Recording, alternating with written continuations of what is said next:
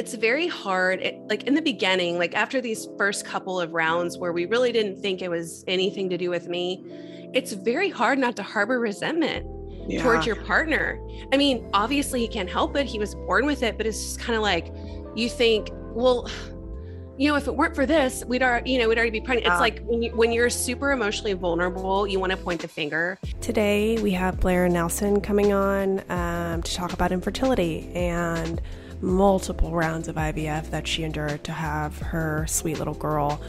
It's really interesting because I just understand how difficult this may be for people to talk about, but I think she's turned something that's been so difficult into a way to really connect with other people and to open up the conversation around IVF and trying to conceive and infertility.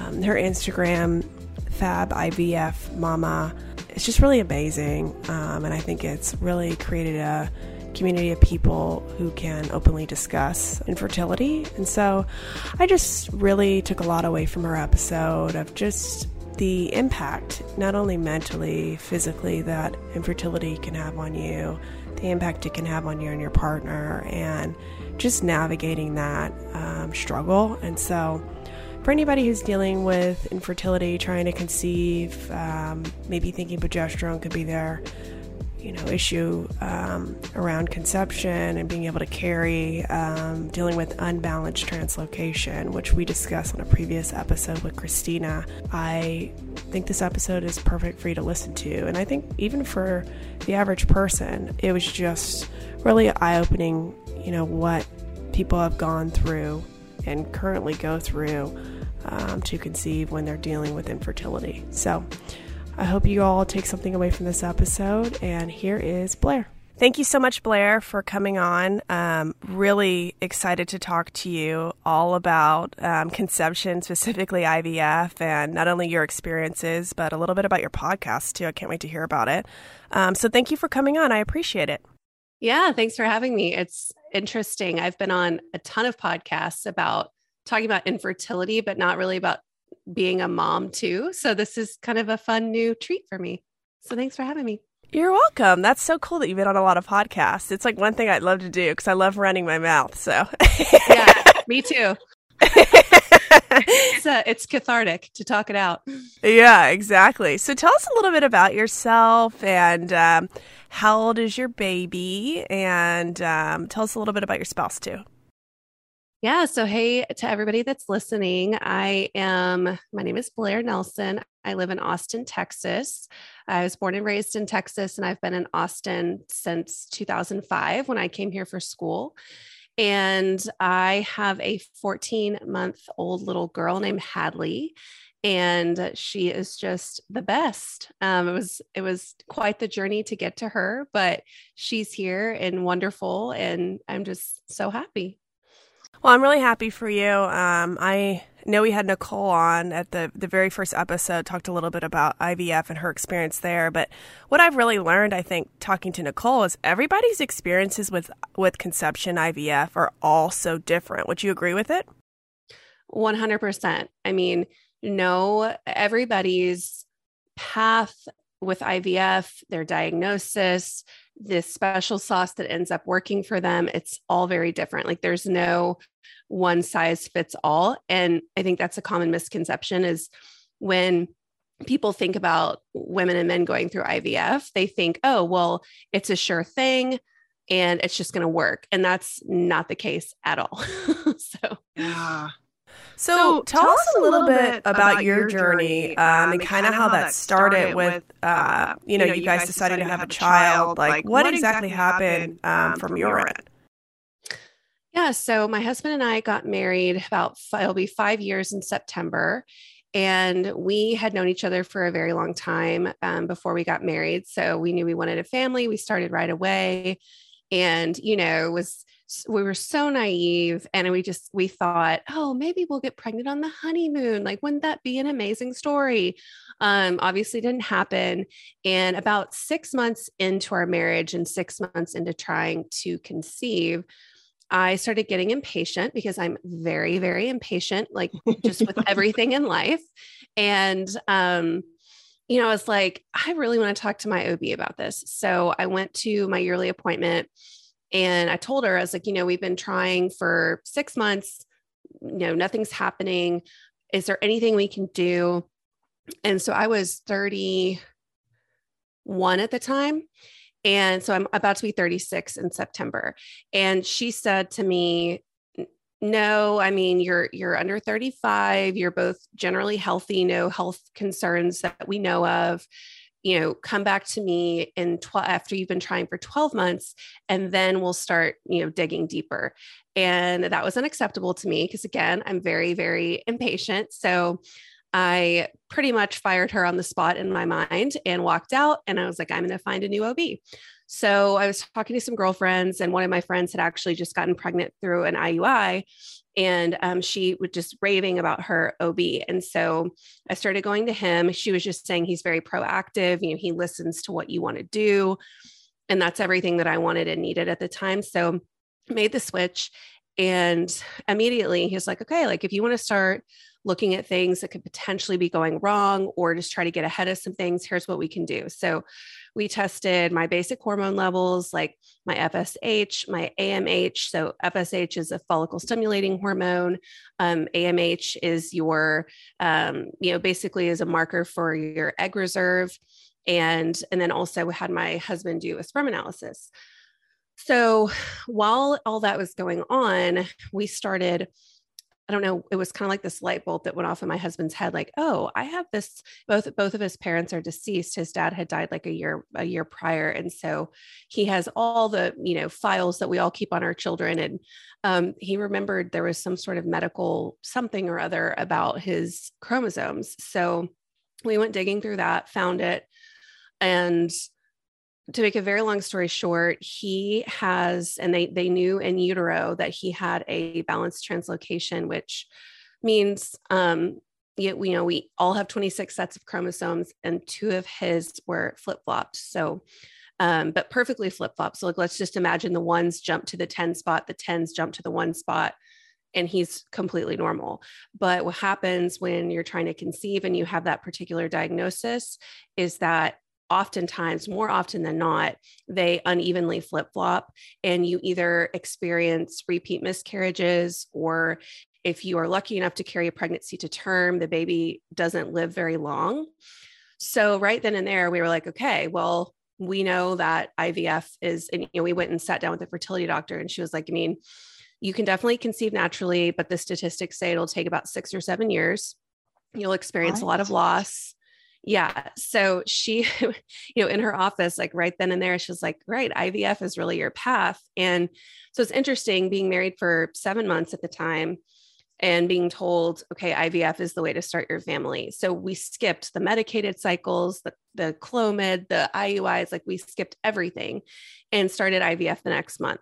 So that was in 2018 and uh, yeah so that was kind of a lot for you know, a newly married couple. Again, like, thank God we were really good friends for a long time before that. And, you know, so it wasn't like something completely uncomfortable because we were very, very, you know, comfortable in our marriage and we wanted kids. We were best friends before. And so we were able to have these difficult conversations, but it's just not what you expect to hear, obviously, um, seven months into your marriage. Yeah, it's hard. Um, so that's really interesting because there is another woman that I recorded with named Christina who couldn't find anybody with balanced translocation. And what ended up happening with her is she had miscarried back to back to back to back. And so um, they ended up testing the fetus to find it out. But why do you think a lot of information isn't out there about balanced translocation and what you know that means for couples? Is do you think it's because the doctors really discourage you from coming in until a year, or what do you really think it is now that you know more about it? So, a few things. Number one, it's not super common. Um, number two, if you have it, you would not know it. I mean, you you live a completely normal life, and I think this next generation of children, like our children, um, mm-hmm will be more informed with things like this because assisted reproductive technology et cetera is is much more talked about and kind of at the forefront of people's mind fertility preservation stuff like that. But you know i think those tests that those tests weren't available to our parents. You know if if a couple a couple could have someone in a couple um you know in the 80s let's say one of them could have had a balanced translocation had no way of testing it no way of knowing because they're completely normal.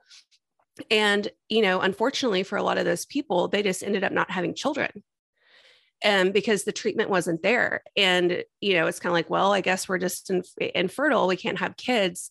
Now i mean it's a shitty thing to go through but at least we have this karyotyping testing where you can figure it out and an ivf available to us to you know ultimately make genetically normal embryos to transfer but i did i think it's just an evolution of of the field and then just i think I think it's going to become more and more common for people to figure out what the heck's going on with their bodies now that we have all this testing available to us. It's not so taboo, um, you know, and all those things.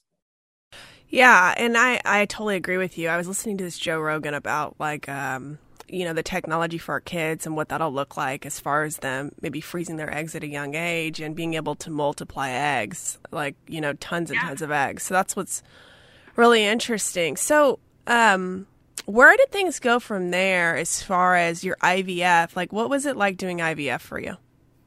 So, um, it was interesting because when we were sitting in that initial consult with our first doctor, we've we've had two doctors. She was like, "Well, what cycle day are you on?" And of course, I'd been tracking my cycle like a crazy person, like we all do when we're trying to conceive. And I was like, "It is cycle day two or whatever it was." and uh, she was like, "Well, I mean, we could get started today because they typically start you at the beginning of your cycle. And I looked at Will and he looked at me and we're like, okay. So literally, I mean, again, ignorance was bliss. I was so naive. I had no idea. In my mind, IVF at, the, at that moment was a last resort for people or something that famous people did to pick their gender or whatever.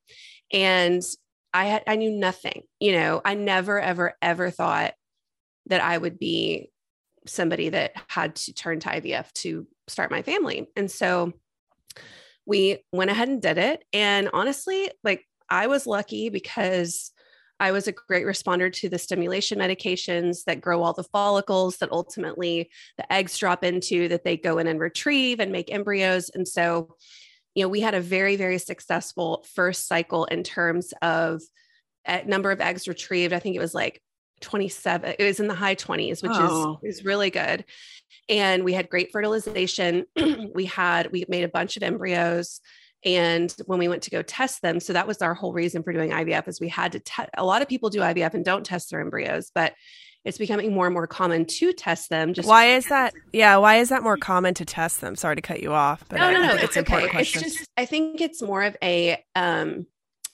like you're trying to eliminate as much risk and what ifs as possible. So knowing that you're transferring a normal embryo, if if it doesn't work, then it's kind of like okay, there's something wrong with your uterine lining, the risk your your uterine receptivity to really latch on, uh, you know, for that embryo to latch onto. If you transfer an untested embryo, it, it just eh, it leaves more questions out in the open like was the embryo normal? Well we don't know. Co- was it the embryo or was it the body? You know so um i think it's just one of those things and um, again like it's expensive T- testing alone is five to six thousand dollars and so um, when you're already going through an expensive cycle so many women don't have coverage myself included and so it just adds just it's like another slap in the face, right? Like, how much more money can I throw at this thing? But I think it's becoming more and more common just because the testing not only has gotten better, it's more accessible, there's more labs, but also I think people just want to, it's more of a, a reassurance um, to know that a normal embryo is going into your body. So, we sent our first round we sent off 17 embryos which is like anyone listening to this is going through ivf is going to think like wow that's that's insanely high. And it, it was. But with my husband's diagnosis, about 25% of the embryos you test come back normal. So of the 17, we got four normal back. Mm-hmm. Um, that's not really that, that for any other diagnosis, it's about 50 to 60%. So it was, you know, we just knew, it, eh, eh, well, in hindsight, looking back, we should have known how hard it was going to be but again, for us, it's like IVF, it's going to be the answer. It's going to work. yeah. So we had these four beautiful embryos, and I'll kind of do a fast track here. So we uh, transferred the first one in 2018, didn't work at all. It was our best embryo, the most, the highly, most highly graded, beautiful, you know, under the microscope, just didn't flat out didn't work.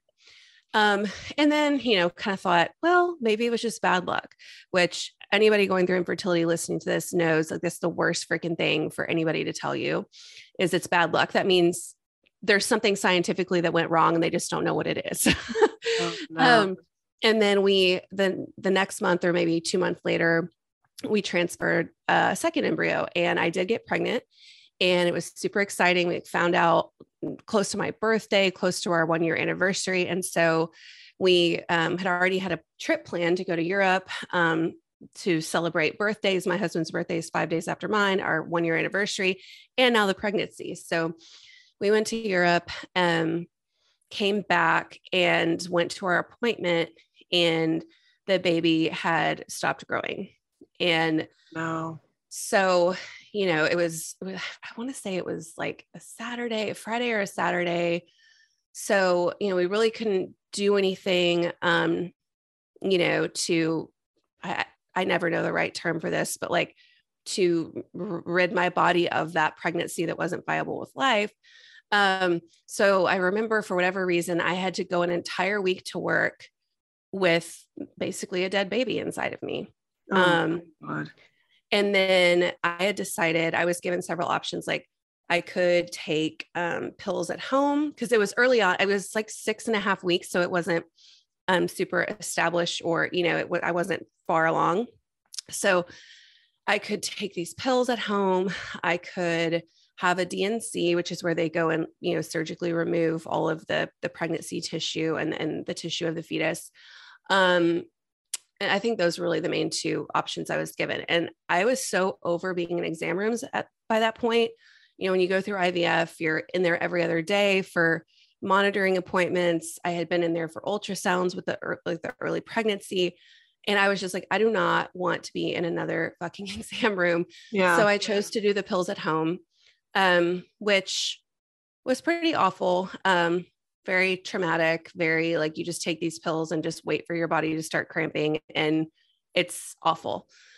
So um, that happened. And then my doctor wanted to do um, a hysteroscopy to make sure all the tissue was passed um, before we transferred our third embryo. What is that? Why would they do that? So they just want to make sure everything's kind of clean in a way, or what is that? Yeah, yeah. So basically, what it is is it can be done when you're awake and in office, or they can put you under. It just depends on your preferences and what your doctor typically does. I actually went under um, because I had another procedure done at the same time um, which was it's called an ERA or an endometrial receptivity assay, where they go and take like a small biopsy of your uterine lining um, and send it off to a lab, and they're able to tell. Um, it's all a marker of progesterone and how receptive your like progesterone should be at a certain level in your uterus when it's at, at its max receptivity to accept an embryo. Um, and this test can tell like on the day where a uh, a reproductive endocrinologist would typically, um, for the average woman, transfer an embryo. Um, is that your your ideal window, or do you need more progesterone or less progesterone to make that environment like as perfect as possible? Wait, so that's hold on a second. That's actually really important, Blair, because for someone listening who may have miscarriages and think they may need progesterone, would that be something that would be good for them to ask, maybe possibly discuss with their doctor, or who would be a good yeah. person to to for that, you know, to say they want that? I would say there's a, a lot of reasons, um, or a lot. Yes, I guess the answer is yes, but there's other things you can do too. Like if you're if you're not um, seeing a fertility doctor yet, you're trying naturally, but like you suspect your progesterone is low, or maybe you've had your blood drawn by your physician and and they are telling you your progesterone is low, there's other things that you can do um, to boost your progesterone levels without like going to these links of having this procedure. Like you can do at home progesterone kits. You can get progesterone subscribe or subscribe uh, per, prescribed to you yeah. um, in the form of suppositories um, or progesterone oil, which is a shot that you take in like your hip area. So, if you're kind of in the beginning of trying to conceive and you suspect that that might be a thing, you can order at home progesterone kits. I think Proov is one, P R O O V. Um, there's a bunch out on the market now, but Proov was like the first one. Um, and you can kind of monitor those on your own. And if you find an issue, go to your OB, tell them, you know, hey, I've been tracking this. This seems low according to my research. And um, what can we do to supplement my own natural progesterone? So that's kind of beginning stages. But if you find yourself in, if you find yourself doing IVF like I was, and you are um, having failed embryo transfers, especially with genetically tested embryos, then I would definitely suggest the ERA test because, again, like it can tell them your exact window. I mean, for me, it was like I needed 24 more hours of progesterone to get my uterus to the the most receptive state. Wow. So yeah, it's it's pretty wild. It's I mean, again, it's all and the ERA is pretty new. I would say it's like you know less than 5 years old and it's become becoming more and more common for reproductive um, endocrinologists to introduce that test when they're treating patients whereas you know even when i was going through it my doctor was pretty progressive she's younger she's only a couple, couple years older than me and she was a big proponent of it because she follows the science and the latest and greatest. But like some of the older doctors, more old school, thought it was unnecessary. But my second doctor, who I feel like he's almost 70, he has now started doing it all the time. So, um, and then to answer your other question about hysteroscopy, so a hysteroscopy can be um, for several things. Mine was to make sure that there was no scarring from my miscarriage that there was no, you know, anything else going on in there. Make sure all the pregnancy tissue was gone because if there's anything in the uterus that's not just like your fresh lining, it can really impact implantation, whether it's a you're trying the old-fashioned way or whether you're in treatment, fertility treatments. Um, so it just kind of, you know, and and not to sound like graphic, but basically what they do is they go in and if there's anything there, they scrape it out. Um, and get everything nice and nice and fresh in there. And th- it's another, um, a lot of people have hysteroscopies too who have like endometriosis or who have fibroids or polyps, all very common things. And um, the hysteroscopy is an easy way to get in there and remove that um, to give you your best chances um, of conception. Wow, this is great information for people listening. Um, yeah. Really good information. So, what happened after they did these procedures? Did it, did it work, the IVF, or how many more cycles did you have no. to go through? this is crazy.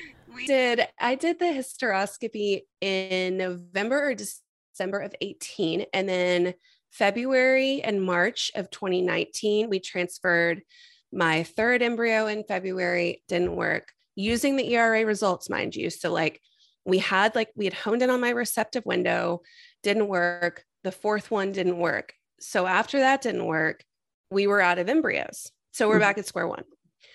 So we did a second round of IVF, like a full round where they go and do the retrieval, grow the embryos, test them, all that not so fun stuff. And um, it was a really bad, it was a really weird cycle, very bad. Like I told you, I got 20 something eggs the first time. I only got seven eggs the second time. And we are like, what is going on? Um, it was just very strange. So, um, and we didn't get, I think we sent one embryo off for testing. And remember the first cycle, I mm-hmm. sent 17 off. So I, I only mention that because so many people get, um, so many people going through treatments and doing IVF specifically get so upset when they have a bad cycle. And there is there is a, there is a such thing as cycle variability. Like you can have one amazing cycle and one completely shitty cycle and then another amazing one. So i only say that to encourage people to keep trying if they can emotionally and financially you know? Um, because it does it can bounce around. So then um, we left my first doctor at that point not because of the failures but because we were unhappy with the clinic itself um, just the administrative side, how they were mm. handling my medications. It was causing more stress, and they're really supposed to help you be not stressed about that kind of stuff. And um, we switched over to my older doctor um, that I mentioned earlier because our in our minds we were like, we clearly have a difficult diagnosis. Clearly, there's something more going on than just my husband's translocation. We've burned through four embryos, we've done testing. Uh, like on my body, there's something else going on. Um, so now we're like, okay, we have male factor infertility. Now we're dealing with female factor infertility that's unexplained. So we wanted to go to somebody who had a bunch of experience. He started his clinic in 1984 before I was born. and so we felt we felt really good and had so many um, amazing recommendations um, from other people to go to him. So we switched to him and I will not bore everybody with all the details, but we did three more round full rounds of IVF. Three more rounds. So, okay, question for you. How is this emotionally? Because for people to be doing multiple rounds of this IVF, like in my head, I'm I'm thinking like that has got to be where you're like, I'm just going to give up, or how are you? What were you thinking in your head with doing all these rounds?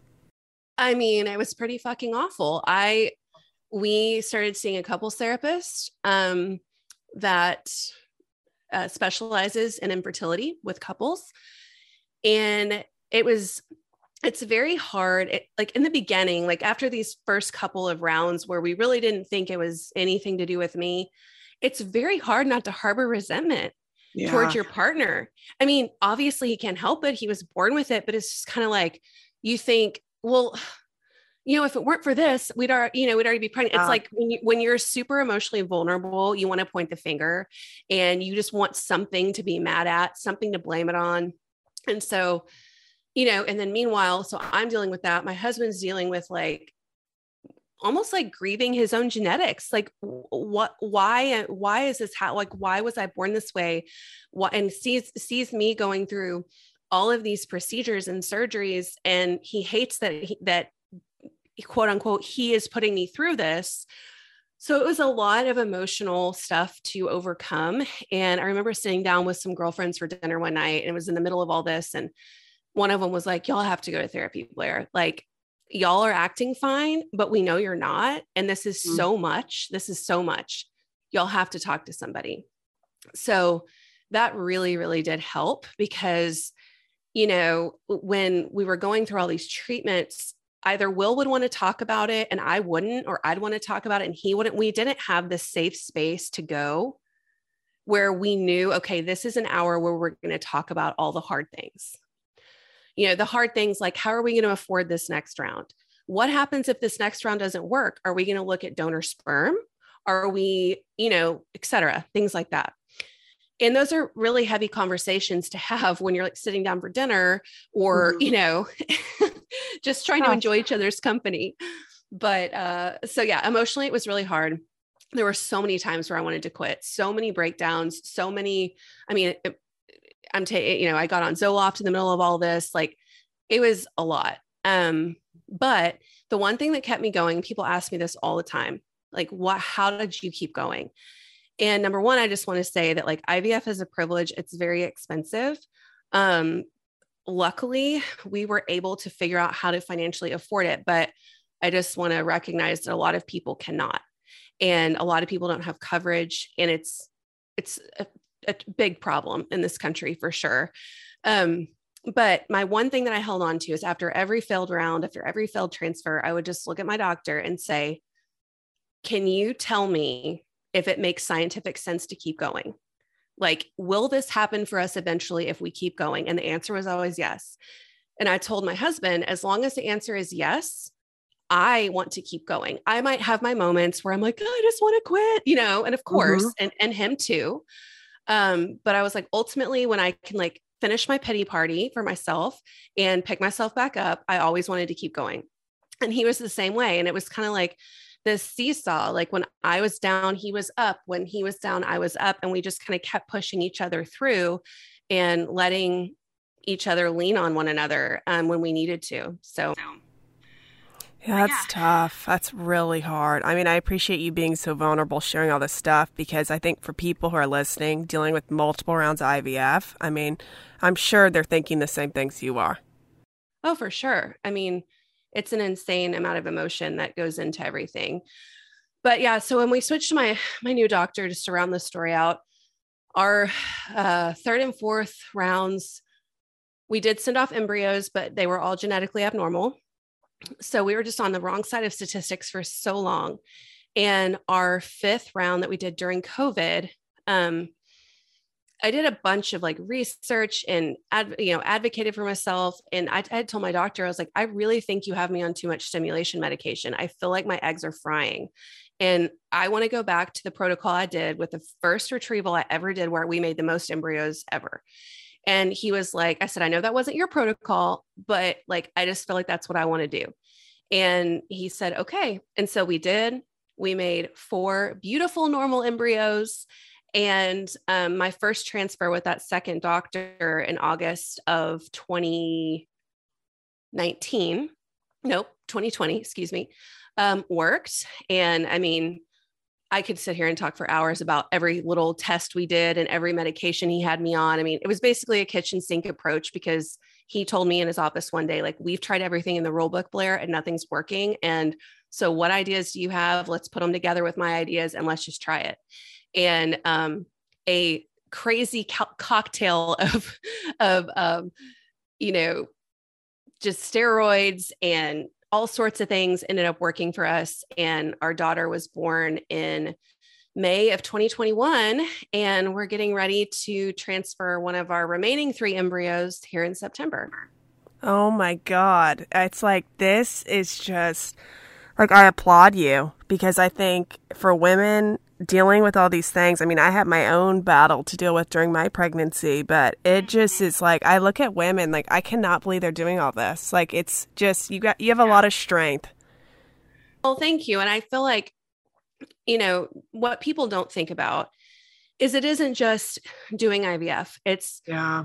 You're having to do this and still be a wife eh, or a partner to somebody, still be a sister, a daughter, a professional if you work and it's almost like you live this double life your ivf life and your real life. And it's it's hard when they collide you know? Yeah it's um it's like the intensity of it is is a lot. The emotional toll of it is a lot. And one of the things that i've been curious about is weight gain through this process with ivf what is the deal with this? So um did you gain weight with it? Oh god Yes. So I started IVF in the best shape of my life. Mm-hmm. Um, I think I weighed, you know, I'm a, I'm like five nine. Um, I weighed 150 pounds. I like was super toned. I was working out like a couple times a day. Like felt really good about my body. We started doing all this, and just kind of slowly it creeps up on you this weight because you're you're injecting a massive amount of hormones into your body every month when you any month you do a retrieval, mm-hmm. and um, I mean just bukus of estrogen, which ma- makes fat, you know? And so I think I ended up, and it was, it was hard work too. Like I was working my ass off um, physically, like exercising, going through all this because I kind of started to see it creep up. When I finally got pregnant with Hadley, I was 165 pounds. And so I gained a solid 15 that I just never dropped. And that was hard. And I remember sitting in my first doctor's office. It, she was out of town. It, her partner um, was seeing me for a consult um, to go over some of my numbers. And I told him, I said, What? I was like, I'm starting to gain weight. You know, what can I do? Like, what what can I do to manage this hormonal weight gain? And he literally, literally looked at me in the face and said, Count calories. What? And I was like, fuck you. Like, yeah, you have no idea. You're a dude. You've never gone yeah. through this. Like, you know, go fuck yourself. I was so pissed. And I told her, my doctor, that. And she was like, well, that's one of the reasons I ended up leaving his clinic like a few months later. Like, he just, good. you know, but Rude. anyway, but it's, it's brutal. And then, you know, I'm still not back at my pre IVF weight. And, um, I'm at my pre-pregnancy weight and maybe that's a okay. couple that's pounds good. lighter than that, but I mean, it's hard. Uh, it's, it's rough for sure. Yeah. Well, thanks for sharing about that because I was always curious, like for myself, because some of my friends have said they gained a lot of weight during IVF, but I kind of was a little too nervous to ask. I didn't know if it was too sensitive of a subject. Um, oh, no. Tell us a little bit about your podcast and as we close out, like how to find you. And then also, um, give a give a piece of advice for someone listening who's maybe dealing with multiple rounds of IVF, and um, just to kind of close out uh, the podcast with you, Blair. Yeah, for sure. So I when I had my miscarriage in 2018, I I had nobody in my life in my immediate circle that was going through it and I just felt so alone, so isolated on an island by myself. And so I turned to the internet, to Instagram to try to find some people that were going through the same thing as me. On a whim, I started my old handle, which was Fab Fab Fertility, like Fab F A B Fertility. Even though I didn't feel fabulous, I don't know what I was, why I did that, but um, so I started that account, and over the years, it's like it's just really, really grown. And I ended up a few months later starting a podcast, the Fab Fertility Podcast. So that is my podcast. I haven't done new episodes in a while. I'm kind of shifting into a Fab mama podcast so oh. more more to come on that we'll see um it's just a lot harder for me to feel um you know a topic for a different day but I, I think when you're really entrenched in infertility community and then you have a baby it's not that people aren't happy for you, but they're still in pain. And yeah. so it's hard for them to come to you as a resource as much as they did before because they're still hurting and they know you have a baby. So, mm. But I had my, I've had my podcast since 2019. I ended up meeting another podcast host, um, who hosts Infertile AF, uh, the podcast. And we became business partners and started a fertility rally, which is a membership community, online membership community, and virtual events platform for anybody going through infertility. So we have four support groups a week. We host um, several virtual events throughout the year just to provide education and support for people. So, you know, infertility sucks for sure. Um, that's like one of the most popular hashtags you'll find online. Infertility sucks, but it's completely reshaped my life and like who I am as a woman. I have a small business now. I have this podcast, and I really just tried to make the most of it. Um, like you know, turn my pain into into passion or whatever they say. and um, but yeah, so you can follow me um, at at now my new handle on Instagram is Fab IVF Mama, um, but my podcast is still Fab Fertility. And I have hundreds of episodes, um, some funny, some educational, some with doctors, some with other infertility warriors telling their story, just kind of all over the board. So if you're looking for support, um, my DMs are always open. My podcast obviously is available, and I would love to help you any way I can. Thank you so much. Like I, um, I really applaud you. Like I see you as a huge, huge um, example of strength, and I appreciate you coming on. And um, I think I'm sure someone will reach out about infertility to ask you some questions. So thank you so much, Blair. I appreciate it. Yeah, absolutely. And you know, just I know we're closing out here, but my one piece of advice for anybody going through infertility um, and, or difficulties trying to conceive is to really find your support system that you trust, that you feel like you can be open and vulnerable with. It doesn't have to be your family or your friends, it can be an online community. But I feel like when you have a forum to go and be honest and open and ask the hard questions and say the things that you don't want to say to anybody else because you're embarrassed or whatever is so incredibly important and it's very freeing. And um, yeah, that would be my biggest piece of advice.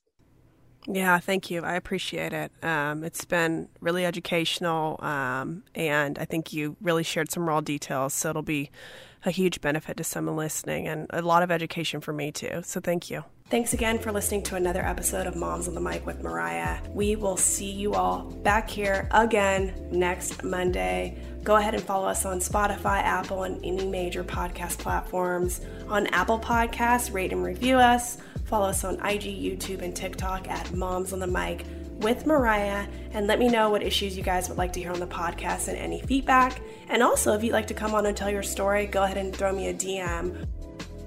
Thanks again, and we'll see you guys next Monday. Another story from another lovely person. See ya.